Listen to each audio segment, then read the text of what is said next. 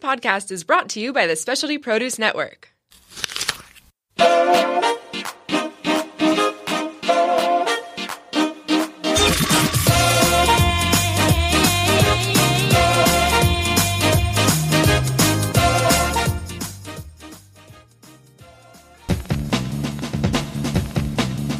Hey, welcome to Behind the Rind, the story and science of cheese. I'm your host, Claire, and today we're going to talk about raw milk cheese. It seems like there are two camps with regards to raw milk cheese. The first, Raw milk cheese has all those probiotics, man. I heard that it can, like, cure cancer, and because it's live, it means you shouldn't have to refrigerate it, you know? and the other camp, Raw means there's more bacteria in the cheese. And we know what bacteria does. It makes you sick. Dairy's dangerous and, and you shouldn't trust it. come on, seriously? You guys are both wrong. Huh? This month, we'll celebrate Raw Milk Cheese Appreciation Day on April 21st. So, we're exploring the often misunderstood cheeses made with raw milk and bringing some serious science to what is usually just an ugly yelling match. We'll explore the history of pasteurization and talk terroir. We'll chat with cheesemaker Andy Hatch from Uplands Cheese about why he's committed to making raw milk cheese and the year that he didn't. Lastly, we'll gain a better understanding of the real risk of raw cheese by learning about the difference between some good bacteria and bad bacteria. Now, a little disclaimer. We're talking about raw milk cheese today, not fluid raw milk. Those are two entirely different products that often get confused and lumped together. Remember, cheese is a way of preserving milk, so there are tons of safeguards against bacterial baddies that raw milk cheese has and fluid raw milk might not.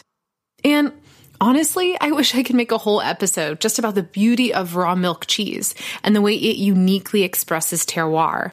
But sadly, I think an episode like that would seem like it's turning a blind eye to one of the major controversies around raw milk cheese, which is that some folks seem to view it as less safe than pasteurized cheese. So we'll make sure to touch on that as well. So, to start, raw milk cheese is a cheese that's been made from milk that has not been pasteurized. Fact Man, help us out here. Pasteurization is a process in which a liquid is heated for a period of time sufficient to destroy certain microorganisms, especially bacteria. For example, in low temperature, long time pasteurization, milk is heated to 63 degrees Celsius for 30 minutes. And in high temperature, short time pasteurization, milk is heated to 72 degrees Celsius for 15 seconds. But where did this practice start? Well, with no expense spared here at Behind the Rind, I figure why not go to the source? So let me just log in the date 1856 and the location France.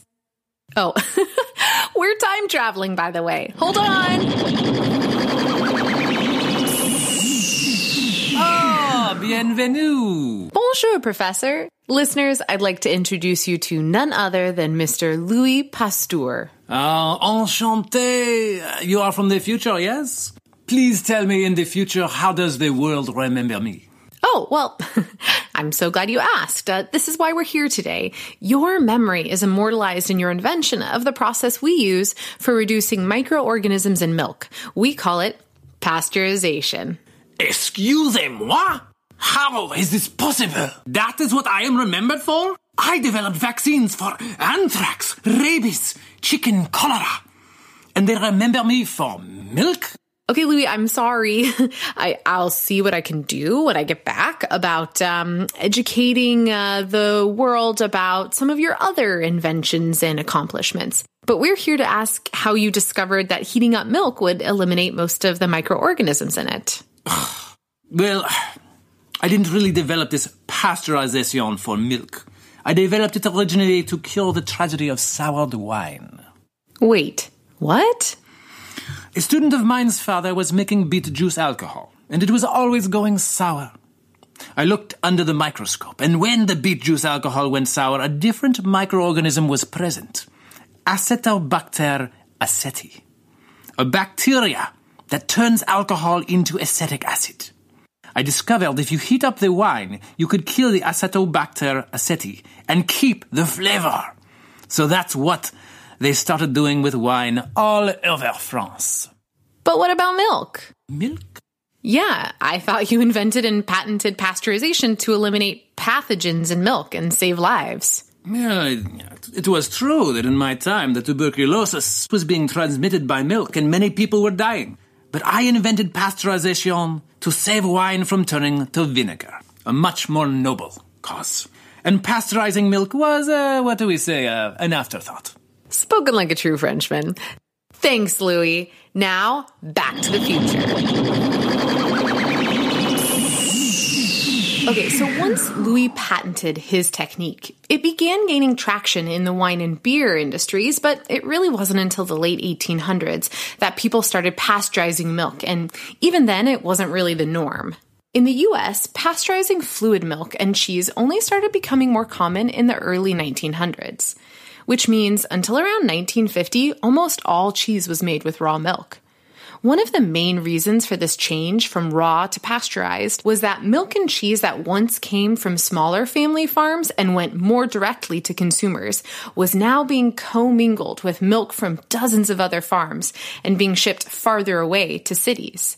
This longer transport of fresh milk and shift to larger industrial operations meant that in many cases, the quality of milk suffered. So imagine this equation.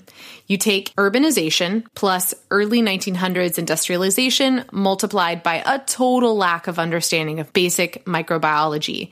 And what you get is a lot of sloppy practices and unhealthy dairy products in the mid 1900s.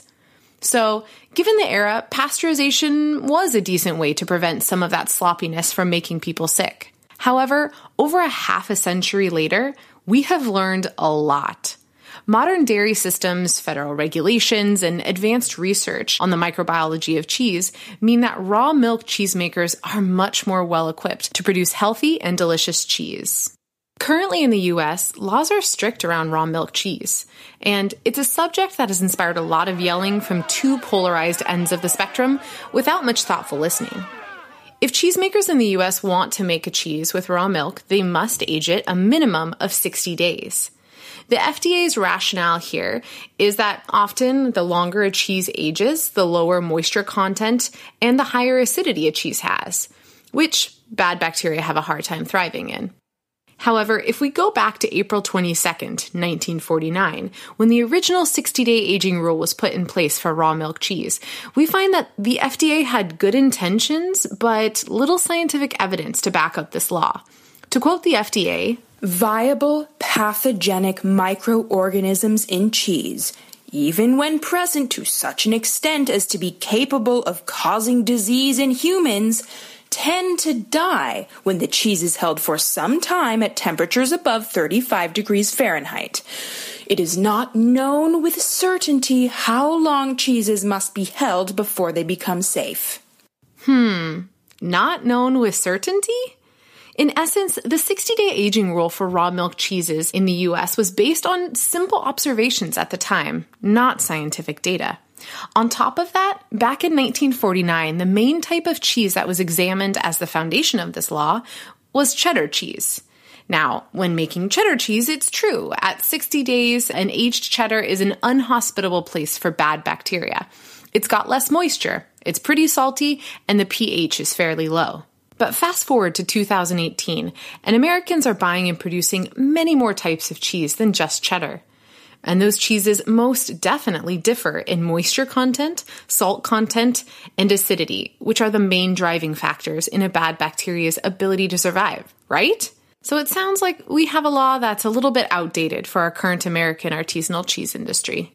But enough of this bureaucratic nonsense. You might be thinking at this point, why would somebody go through all this trouble to make raw milk cheese at all? And oh man, I am so glad you asked.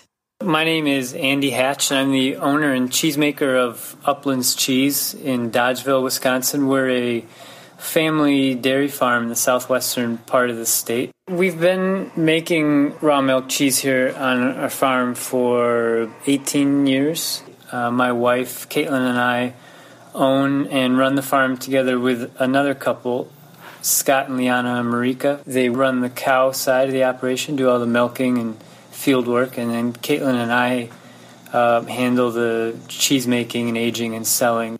Now, Andy Hatch isn't just any old cheesemaker.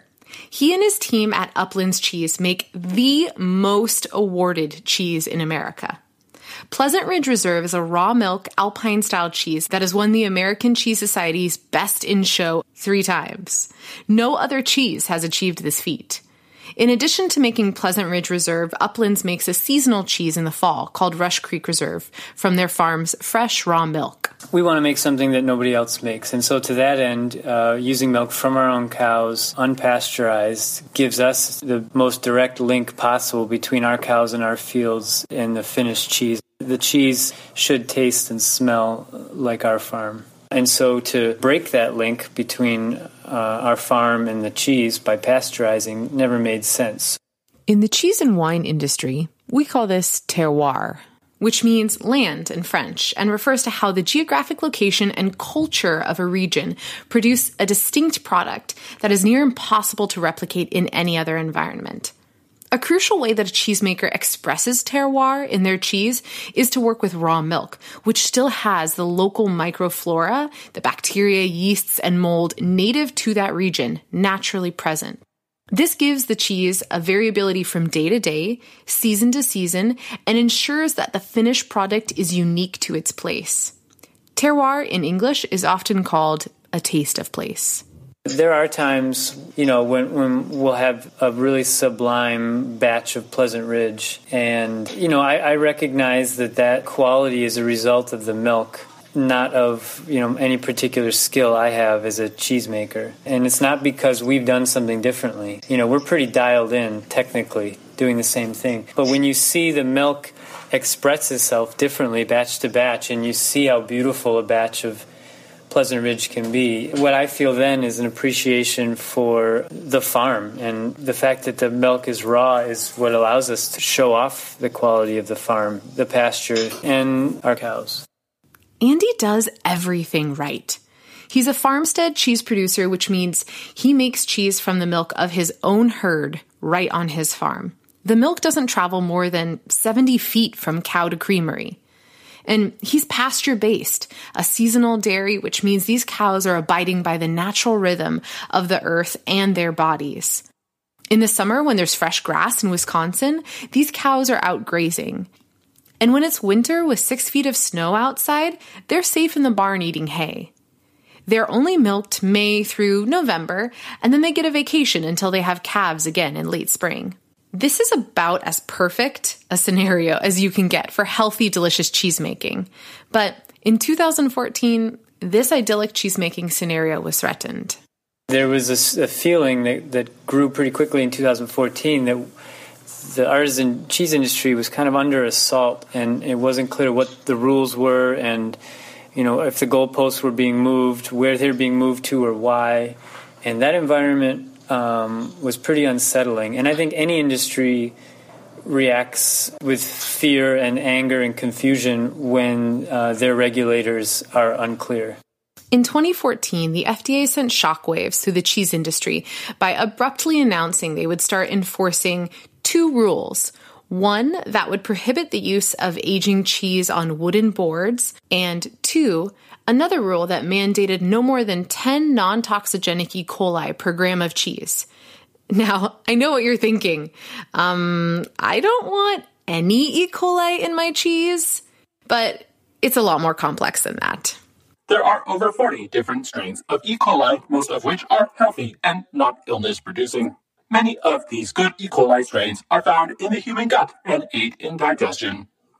The most common pathogenic strain of E. coli that causes disease is classified as 0157H7. Other negative strains of E. coli are 0104H4 and the big six Shiga toxin producing strains. Fact man, what would I do without you? Statistically speaking, it is unlikely that your life would be significantly altered. All brain, no humor. Anywho, what the FDA failed to realize is with cheese made from pasteurized milk, the presence of non toxigenic E. coli is a red flag. It signals that there was contamination post production because remember, once you pasteurize milk, you're wiping the microbial slate clean, and the cheesemaker is only adding back in very specific bacteria that they want. But with cheese made from raw milk, Small amounts of non toxigenic E. coli are a natural part of the healthy native microflora. As Factman mentioned, non toxigenic E. coli is found everywhere in nature. So when it naturally appears in raw milk cheese, it doesn't mean the cheese is contaminated, and it's in no way harmful to humans. That's why it's called non toxigenic. It's harmless. The rule changes. I'm thinking now about you know the prohibition on wood boards or testing for non-toxigenic E. coli. Those rule changes were scary. One because they came without warning, and two because they weren't based in science. There's an extra level of uh, stress when um, you know handling a cheese that you know is somewhat in the FDA's crosshairs bumps right up against that 60 day limit, uh, the current FDA law. Uh, we suffered financially in that year, uh, and I know other people did too.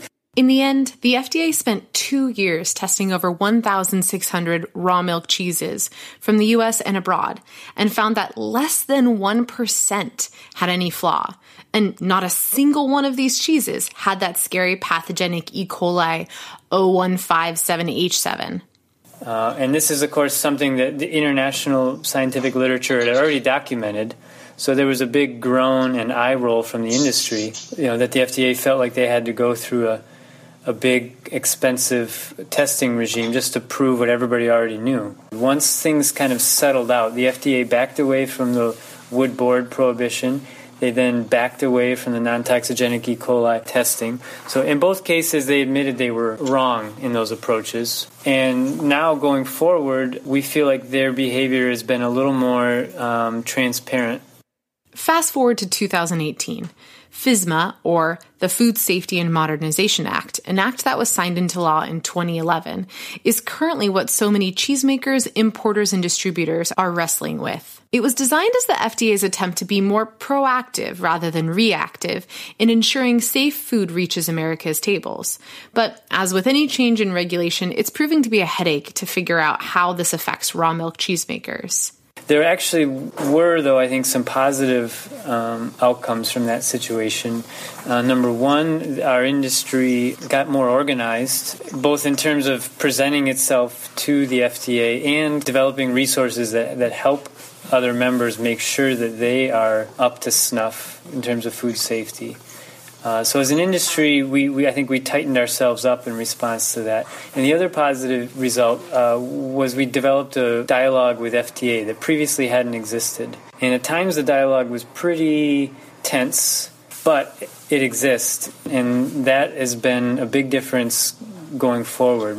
This is really encouraging. What may have in the past been a more adversarial relationship is hopefully maturing into a sophisticated exchange where the cheese industry is insisting the FDA make their rulings based on facts and the most cutting edge scientific research available. And the FDA is ensuring that creameries are properly licensed, hygienic, and trained. Removing bacteria from our diet and our environment altogether you know, there, there's a strong argument to be made, I think, that you're ultimately going to weaken the immune systems of the population. It's, it seems logical to me that um, trying to sanitize our, our bodies, our diets, our environments is probably not a good idea and you know to try to uh, conceive of food as something entirely absent of bacteria like non-toxigenic E. coli to me in the long term is, is probably not a smart approach. I think we absolutely need to prove our food is free of pathogenic E. coli. That's a different issue. But that goal, have pathogen-free food, uh, should not be extended to say we need bacteria-free food. That's an entirely different issue. And with new research coming out about bacterial communities in raw milk cheeses, there have been murmurs about potentially changing the 60 day aging rule. And that seems like what this is about. Bacteria has been lumped together as all bad, and while there are current movements that celebrate healthy bacteria in probiotics and yogurt and kombucha, there's still more to be done we need to cultivate an understanding of the difference between pathogen free food and bacteria free food. If you'd like to support raw milk cheese production in the US, please check out Old Ways Cheese Coalition at oldwayscheese.org. In honor of Raw Milk Appreciation Month, I encourage you to get out there and sample some of the best of what American artisanal cheesemakers have to offer. Try some of Upland Cheese's Pleasant Ridge Reserve, and when the fall rolls around, snatch up one of their coveted wheels of Rush Creek Reserve. Another of my all time favorite raw milk cheesemakers is Jacobs and Brichford. Cheesemaker Matthew Brichford milks about 100 cows on his family farm and makes farmstead raw milk cheese. My favorite is a seasonal cheese called Ameribella. It's this washed rind, soft, gooey, luscious thing with a delicate floral aroma and fruitiness. I'd like to thank Andy Hatch of Uplands Cheese and Matthew Brichford of Jacobs and Brichford Cheese for taking the time to share their thoughts. For a complete list of resources for each episode and detailed show notes, please visit behindtherind.com. If you have any questions, comments, don't hesitate to email me at claire at behindtherind. And if you think this podcast earned your subscription, please subscribe and follow us on Facebook and Instagram. Tune in next month for more stories and science from behind the rind.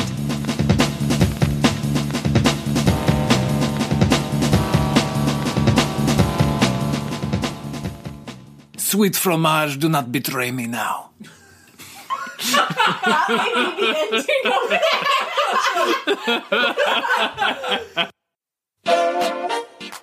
Hi, fellow cheese lovers. Cheese Whiz Gina here, and I invite you to subscribe to our Noon on Tuesday podcast to hear all about cheese all the time. You can listen on iTunes or SoundCloud or subscribe via Feedburner under Noon on Tuesday. You can also watch us live every week on Facebook at Venissimo Cheese at, you guessed it, noon every Tuesday Pacific time.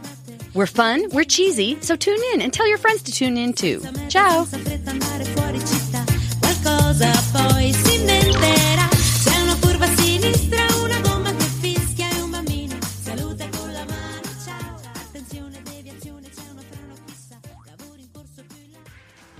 The Specialty Produce app is the world's number one handheld resource on produce. The app features photographs, recipes, geography and history, taste and culinary applications on over 1,900 produce items. From apples to zapote, we've got your produce questions answered. Our app is available for both iPhone and Android. Download our app for free today.